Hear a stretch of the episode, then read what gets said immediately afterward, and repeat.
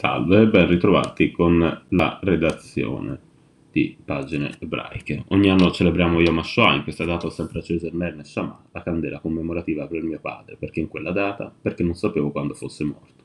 Ora lo so.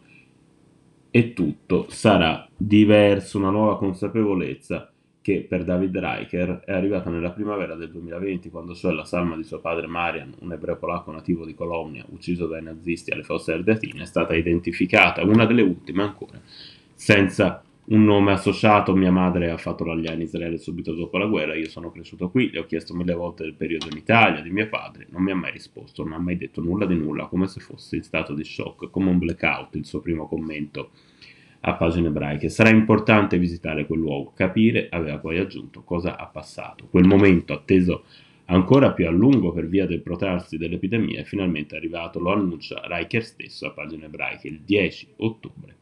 Afferma, sarò alle fosse ardeatina, i Riker erano scappati dalla Polonia verso l'Italia trovando riparo in un primo momento tra Bassano del Grappa e Vicenza per poi spostarsi ancora più a sud David è nato proprio in quel drammatico frangente, nell'ottobre 1943, pochi mesi suo padre sarebbe scomparso. Per non fare più ritorno, la cugina di mia moglie ha raccontato Riker a pagina ebraica, ha iniziato a fare una ricerca su tutti i parenti, ha trovato effettivamente delle cose su mia madre, su mia sorella, su mio padre.